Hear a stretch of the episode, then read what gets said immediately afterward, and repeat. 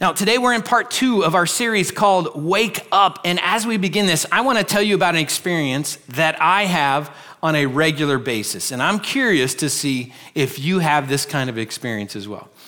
So, at the end of a long day for me, and I'm curious, how many of you have long days at work or long days at home and kind of exhausting at times? Okay, so at the end of a long day of me golfing, thank you for laughing, because you know people think that pastors that's what we do is golf. I suck at golfing, so I don't golf. So, anyway, so at the end of a long day filled with message prep and meetings and counseling appointments and really deep thinking, I often walk out of work mentally exhausted.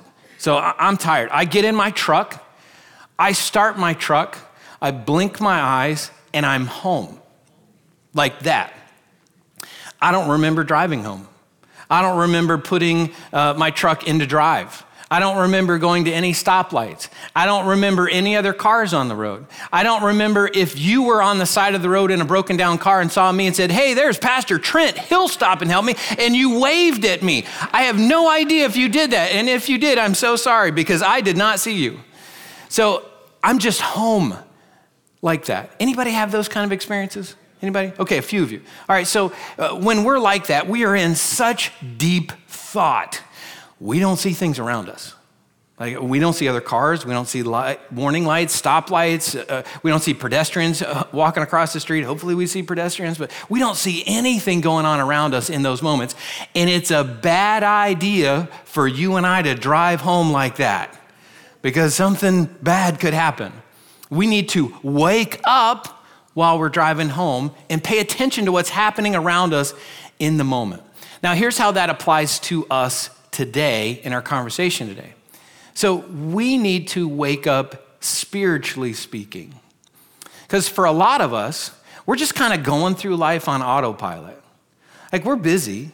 We're busy with work and home and our relationships and our family and our issues and our problems and the things that we got to stay so focused on or the things that we're so distracted by. We're so focused on our lives that we don't really recognize the stuff that's happening around us. And, and we may see something on the news or on social media that, that makes us want to yell at our TV or, you know, post something with a lot of exclamation points uh, at the back of it or in all caps so everybody knows that we're yelling at them. Like we might get frustrated in those moments, but then we go right back to driving on autopilot. And we're not really paying attention to what's happening around us. And we're not engaging the world the way that God wants us to engage the world. So, spiritually speaking, we need to wake up and pay attention to what's happening in this moment of our lives and in our world. Now, the good thing is, we are not the only ones who have ever kind of fallen asleep with our eyes wide open. Uh, 2,000 years ago, the ancient, in the ancient city of Rome, there were Christians that were doing the same kind of thing. And the Apostle Paul wrote a letter to them to tell them to wake up in Romans chapter 13, verse 11, Paul says to them, Wake up, for our salvation is nearer than when we first believed. The night is almost gone. The day of salvation will soon be here. So remove your dark deeds like dirty clothes and put on the shining armor of right living.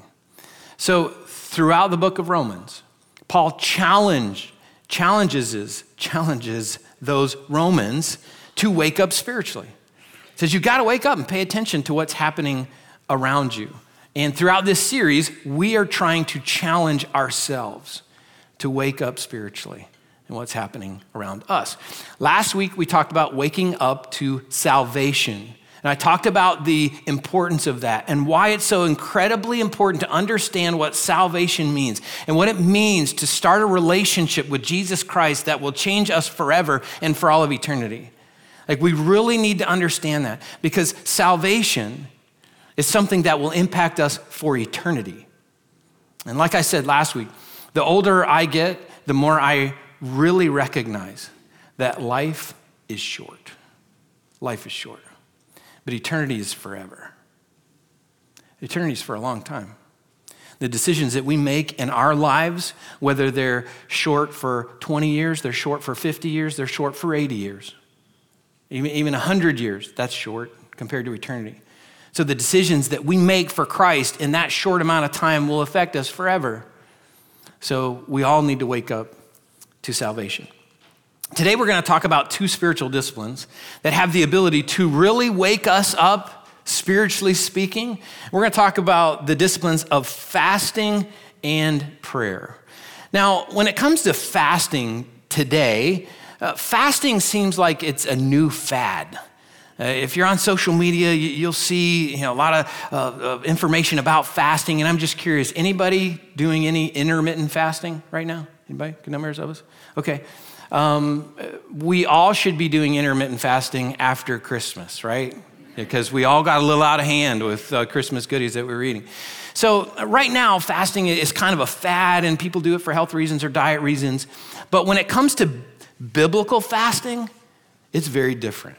So, biblical fasting involves giving up food in some amount for a period of time for spiritual reasons. And sometimes people fasted other things in the Bible besides food, but most often, when fasting is described in Scripture, it is about giving up food. And people in the Bible, they fasted for all kinds of reasons. They fasted for things like this. They fasted for wisdom and to worship God, for guidance from God, to get direction from God, for healing, for preparation for something that was about to happen, for protection, for provision, for repentance, for grief. There's all kinds of reasons that people fasted in the Bible. And I know we are so advanced, we are so sophisticated, we don't need things like that, right? Nobody needs to fast for wisdom. Nobody needs, you know, healing in their lives or direction from God today, but maybe we do. So those are some of the things that people in the Bible fasted for and some of the things that we fast for still today. So the common thing that connected all biblical fasts in the Bible is that people were fasting for God to work in them and through them and around them. So people knew they couldn't accomplish what needed to be accomplished in front of them without God's help. And they were desperate for God to work. So desperate, they were willing to set aside what sustains them physically to get help from the one who sustains us all spiritually. So that's what fasting is about biblically. And a great example of biblical fasting happened 2,500 years ago. 2,500 years ago, we're going to learn today a little bit about the story of Esther. And I'm curious, anybody know a little bit about the story of Esther? All right, so if you don't know about the story of Esther, I'm going to help you understand just a little bit of her story. And we're going to give a brief overview of her story today, but I encourage everybody to spend some time this week reading her story. There is so much intricacy to this story, it's a, it's a really powerful story. Well, if you don't know Esther, she was a young Jewish girl who won a beauty pageant, and she was awarded the Queen of Persia after that. So, can you imagine going to a beauty pageant and guess what your award is? You're now the queen of Persia.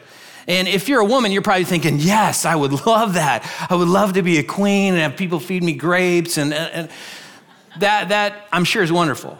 And there were some great things about being a queen. But being a queen in that culture was not like being a queen today. I don't really know what being a queen today is like, but I can tell you back then, it was a very challenging thing. Here's why. If Esther displeased her husband, King Xerxes, in any way, like, sorry, honey, I, I burnt your toast this morning, or in any other way, he could banish her from the kingdom or have her executed. Anybody want to be a queen today? Like, no thanks. Don't really want to go through that. So that's the stress that Esther was under. And Esther had a cousin, his name was Mordecai. He also worked for the king, her husband. And one day, Mordecai overheard some guards talking about killing the king. So Mordecai told Esther, Esther told King Xerxes. King Xerxes was so grateful to Mordecai and later honored him in a really big way, but he ordered for those two men who were plotting to kill him to be impaled on a sharp pole. So, if you've ever done any shish kebabs at your house, imagine a couple of guys being on that. So, that'll ruin your day. So, Mordecai got the credit for saving the king, but Mordecai had some office politics. So, there was a supervisor in his office who hated him. His name was Haman. And Haman hated Mordecai because Mordecai would not bow down and worship Haman when he walked through the office. So Haman's narcissism was so deep that he felt like the whole office should revolve around him. And I'm curious, anybody ever work with a narcissist like Haman? All right, if they attend church here, don't point at them, okay? So that's not nice. All right, so you know what Haman uh, or Mordecai was going through with that experience with Haman. Well, Haman was such a, an evil guy that he convinced the king to sign a law that would have Mordecai and all the Jews executed on one day. And here's how that law is described in Esther 3:13. It says dispatches were sent by swift messengers into all the provinces of the Persian Empire, giving the order that all Jews, young and old, including women and children, must be killed, slaughtered, and annihilated in a single day. This was scheduled to happen on March 7th of that next year. And the property of the Jews would be given to those who killed them. So there was some motivation behind this law. And I don't know the difference between killing, slaughtering, and annihilating. They all sound like they're the same thing to me. But that was one evil law that came from the manipulation of one evil man. Now, I'm going to pause here for just a second and I'm going to chase a rabbit for a few minutes, okay? So, we're going to leave Esther's story for just a second, but we're going to talk about something related to Esther's story. And this is kind of a current events thing. And I need you to listen to everything that I'm about to say before you form an opinion about what I say, okay? So, can you agree to that? Great. Half of you are in agreement of that. All right, so I'm going to chase this rabbit. It's a big rabbit, and we need to catch it, okay? So, today, there are still groups of people who hate the Jews and would love nothing more for the Jews to be annihilated and wiped off the planet, literally, an extinction of a nation. There are people that want that. I want to show you why that's a bad idea. In Genesis 12:1, the Lord said to Abram, who later became known as Abraham, Leave your native country, your relatives, and your father's family, and go to the land that I will show you. I will make you into a great nation. I will bless you and make you famous, and you will be a blessing to others. I will bless those who bless you and curse those who treat you with contempt. All the families on earth will be blessed through you. That is known as the Abrahamic covenant. It's the deepest of all agreements between two people. That's the deepest agreement between God and Abraham and his descendants, and his descendants were known as the nation of Israel. So it's a bad idea for anyone to fight against the nation of Israel because when people do that, when nations do that, they are fighting directly against God Himself. God promises to bless any nation that blesses Israel and to curse any nation that fights against Israel. So I think one of the reasons that America has had such blessing in our existence and such favor from God is because we have stood in support of Israel. But the moment we stop supporting Israel, that hand of favor and blessing will be removed from us. I truly believe that. That goes back to God's covenant that He made with Abraham. But here's a really cool reality Romans 11, verse 17 says that those of us who are Christ followers, we have been grafted into Abraham's family, also known as God's eternal family. So, spiritually speaking, we who are Christ followers are also Abraham's descendants. And because of, because of that, it's a bad idea for anyone to fight against Christ followers. Why? Because when that happens, those people are fighting directly against God Himself and His promise to Abraham's descendants, physically and spiritually. Now, there is a theology out there called replacement theology. And replacement theology says that because the Jews rejected Jesus when he came, he has rejected them. And he's replaced them in the Abrahamic covenant with modern day Christ followers. That God is no longer in favor of the nation of Israel he is now in favor of the church, which is modern day Christ followers. Now, we can't fully get into that today, but if you read Romans 11, you'll understand that God is not finished with the nation of Israel. God is not finished with them. He has not rejected them. They are still his chosen people, and he will still protect them. Now, our support of the nation of Israel does not mean that we have to support everything that Israel does. Abraham made some really bad decisions in his day that are affecting us today. So, no one should have supported those decisions that Abraham made back then. So, we can support Israel without supporting everything that they may do. But some people think that if we support Israel, that must mean that we hate every other nation around them. That is not true. God said in verse 3 that all the families on earth will be blessed through you, meaning Abraham and his descendants. So God doesn't hate any nation or any people group. God does not want us to hate any nation or any people group. He wants to bless all the nations of the world, and he's chosen to do that through the Jews. Why? Because Jesus was born as a Jew. And Jesus has blessed the world by making it possible for anyone from any nation to join God's eternal family through faith in Him and what He has done on the cross for us. So, God really has blessed the world through Abraham's descendants, specifically Jesus. But sadly, too many Jews do not see Jesus as their Savior. We need to pray for that to change. But too many people in the world do not see Jesus as their Savior. So we need to pray for that to change. And in addition to prayer, we need to live our lives in front of people who don't believe Jesus as their Savior. We need to live like Jesus and love like Jesus and treat people like Jesus did and like Jesus does so that hopefully they can come to that recognition that Jesus really is the Savior of the world. So, again, it's a bad idea to fight against the nation of Israel. So, thank you for letting me chase that rabbit. That is a really big rabbit to catch, and we really need to catch that rabbit. So, thank you for doing that. We're going to go back to Esther's story. So, back to Esther's story and this horrible law that Haman got the king to sign in Esther 4, verse 1. It says, When Mordecai learned about all that had been done, he tore his clothes and put on burlap and ashes, which is a sign of mourning. And he went out into the city crying with a loud and bitter wail. And he went as far as the gate of the palace, for no one was able to enter the palace gate while wearing clothes of mourning. And as the news of the king's decree reached all the provinces, there was great mourning among the Jews. They fasted they wept and wailed, and many people lay in burlap and ashes. So Esther got news that something was happening. Uh, she was aware of what was going on with Mordecai. She found out what was going on, and she was in a dilemma when she found that out. She wanted to talk to her husband, but it wasn't like she could talk to him after dinner.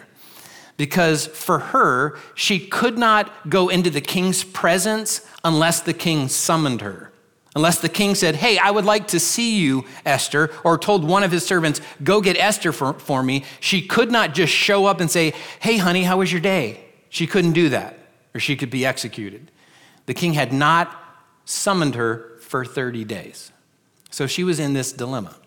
So she explained her situation to Mordecai, and Mordecai said back to her in chapter 4, verse 13, he said, Don't think for a moment that because you're in the palace, you will escape when all other Jews are killed. If you keep quiet, at a time like this, deliverance and relief for the Jews will arise from some other place, but you and your relatives will die. And who knows if perhaps you were made queen for just such a time as this. There's a whole lot in what Mordecai was saying there that we could explore, but Esther said back to him in verse 16, she said, Go and gather together all the Jews of Susa and fast for me. Do not eat or drink for three days, night or day. My maids and I will do the same. And then, though it is against the law, I will go in to see the king. And if I must die, I must die. So Esther was desperate for God to work.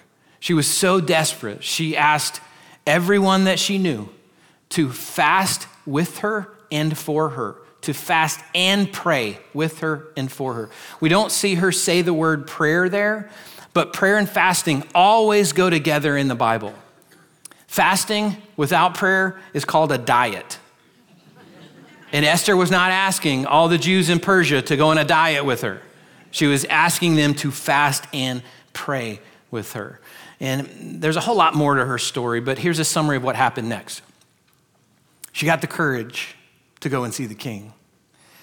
The king was merciful to her. She pleaded for the safety of her nation, and the king heard her. King Xerxes protected her and all the Jews. King Xerxes had Haman impaled on a sharp wooden pole that Haman had prepared for Mordecai. And then he promoted Mordecai to the number two position in all of Persia. So that is a summary of what happened in her story. And again, I encourage you to read it on your own because there's so much there.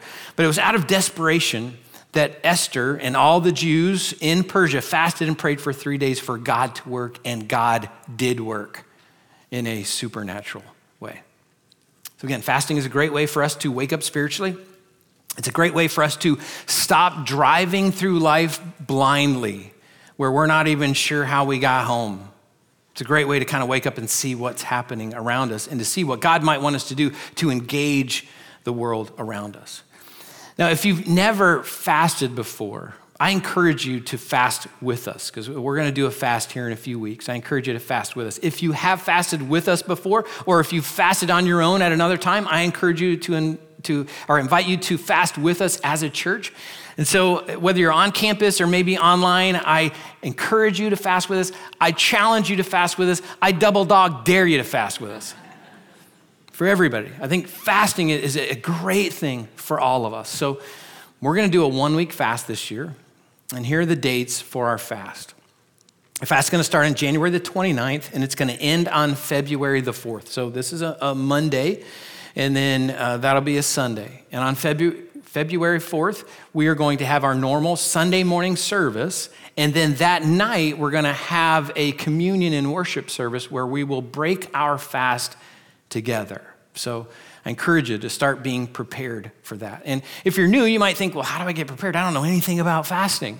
Well, we have a fasting preparation guide that can help you. And if you'll just scan this QR code, it'll take you directly to this guide. It is on our website at the top, uh, theepicchurch.com. You can find it there as well if, you're, if you don't scan that. And I encourage you to, to read that. Spend a little time reading. It'll tell you more about fasting, the different types of fast there are, different ways you can engage fast, different ways to start fast, how to end a fast. It, it can help you process through what you should fast for, what you should fast from. It talks about prayer, it talks about Bible reading. There's all kinds of stuff in our fasting guide that can help you get prepared for that. So if you're new, I encourage you to do that. If you've fasted with us for the past 14 years, I encourage you to look at that again and just see is there a new way that God may want you to engage this fast this year? All right, we're going to go back to Esther one more time. So Esther was so desperate for God to work that she fasted and prayed for three days. And not only did she set aside food for three days, she set aside food and drink for three days. That's a spot of desperation to be in. And so, my closing question for you is Are you desperate for God to work in your life? Like, are you so desperate for God to do something in your life? Like, maybe your marriage is falling apart, or a relationship that you have uh, is is not the way that it should be, and you're not sure how to, how to fix it, are you desperate for God to step into that relationship and, bring healing? Are you desperate for God to work in your finances? Like, like maybe you're struggling with your finances and, and you're not sure how to, to make ends meet. Are you desperate for God to work there? Are you desperate for God to work at your job? Like, is there a situation where you have a supervisor like Haman and you're just not sure what to do? Uh, maybe you'd like to impale him on a pole, but that's not a good thing today. So, so maybe you have this work situation where you're just desperate for God to do something and you don't know what to do. Are you desperate for God to work in your health? Are you desperate for God to work in the life of someone that you know and love? Maybe you're not a Christ follower. And maybe you've been searching for something that will fill this hole that you have in your heart, but you don't know what it is and you don't know where to turn. And so you're just kind of searching for something. And maybe you're hoping that God will reveal himself in some way and reveal his love for you. So are you desperate for God to show up in your life? If you're desperate for God to work, fasting and prayer are great spiritual disciplines to engage to show God how serious you are about this issue. And guess what? When we fast and when we pray, God pays very close attention to that. He does. So, are you desperate for God to work? If you are, I encourage you to fast with us and pray with us starting January the 29th. As we close, we're going to sing a song called Same God. And as we sing this song, we are going to call on the same God who worked in Esther's story, who worked in Moses' story or King David's story. We're going to call on that same God because that God hasn't changed. And he still works today, just like he did back then. And we're going to ask him to work supernaturally in our lives as well.